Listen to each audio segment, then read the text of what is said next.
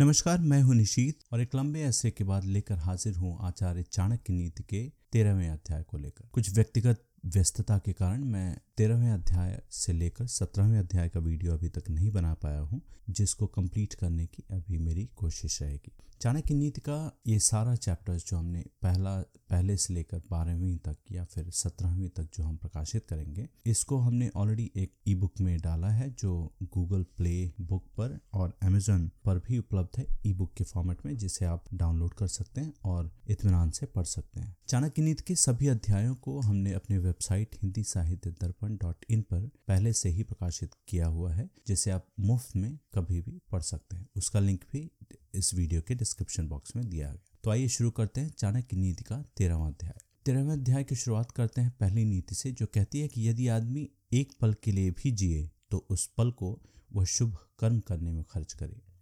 एक कल्प तक कर भी जीकर कोई लाभ नहीं, क्योंकि इस लोक और परलोक दोनों में भी तकलीफ़ ही होती है। कल्प बोलते हैं एक बहुत ही लंबे अवधि के लिए। अवधि को आप गूगल में इसका डिटेल देख सकते हैं। हज़ारों सालों की इसकी गणना होती है। दूसरी नीति है कि हम उसके लिए ना पछताएँ जो बीत गया है। हम भविष्य की चिंता भी ना करें। विवेक, बुद्धि रखने वाले लोग केवल वर्तमान में जीते हैं। यह देवताओं का संत जनों का और पालकों का स्वभाव है कि वे जल्दी प्रसन्न हो जाते हैं। निकट के और दूर के रिश्तेदार तब प्रसन्न होते हैं जब उनका आदर सम्मान किया जाए, उनके नहाने का, खाने पीने का प्रबंध किया जाए। पंडित जन जब उन्हें आध्यात्मिक संदेश देने का मौका दिया जाता है तो वे प्रसन्न हो जाते हैं। जब बच्चा माँ के गर्भ में होता है तो ये बातें, पाँच बातें तय हो जाती हैं। पहली कि वो उसकी उम्र कितनी होगी, दूसरा वह क्या करेगा, तीसरा वह कितना धन अर्जित करेगा, और चौथा वह कितना ज्ञान अर्जित करेगा। और अंत में पांचवा, उसकी मृत्यु कब होगी? अगली नीति की ओर बढ़ते हैं, जो कहती है कि देखिए क्या आश्चर्य है। बड़े लोग अनोखी बातें करते हैं, वे पैसे को तो तिनके की तरह मामूली समझते हैं, लेकिन जब वे उन्हें प्राप्त करते हैं तो उसके भार से और विनम्र होकर झुक जाते हैं। जो व्यक्ति अपने घर के लोगों से बहुत आसक्ति रखता है, वह भय और दुख को प्राप्त होता है। आसक्ति ही दुख का मूल है। आसक्ति बोलते हैं अटैचमेंट को। जिसे सुखी होना है, उसे आसक्ति छोड़नी पड़ेगी। जो भविष्य के लिए तैयार है और जो किसी भी परिस्थिति को चतुराई से निपटता है, ये दोनों व्यक्ति सुखी होते हैं। लेकिन जो आदमी सिर्फ़ नसीब के सहारे चलता है, वो बर्बाद ही हो जाता है। यदि राजा पुण्यात्मा है तो प्रजा भी वैसी ही होती है। यदि राजा पापी है तो प्रजा भी पापी होती है। यदि वह सामान्य है तो प्रजा सामान्य। प्रजा के सामने राजा का उदाहरण होता है और वो उसका अनुसरण करती है। मेरी नज़रों में वह आदमी मृत है जो जीते जी धर्म का पालन नहीं करता, लेकिन जो धर्म पालन में अपने प्राण दे दे, वह मरने के बाद भी बेशक लंबा जीता है। जिस व्यक्ति ने न कोई ज्ञान संपादन किया, ना ही पैसा कमाया, मुक्त के लिए जो आवश्यक है उसकी पूर्ति भी नहीं किया वह एक निहायत बेकार ज़िंदगी जीता है, जैसे कि बकरी की गर्दन से झूलने वाला स्तन। जो नीच लोग होते हैं, वो दूसरों की कीर्ति को देखकर जलते हैं। वे दूसरे के बारे में अपशब्द कहते हैं, क्योंकि उनकी कुछ करने की औकात या हैसियत नहीं होती। यदि विषय बहुत प्रिय है तो वो बंधन में डालते हैं। विषय सुख की अनासक्ति से मुक्त की ओर गति होती है।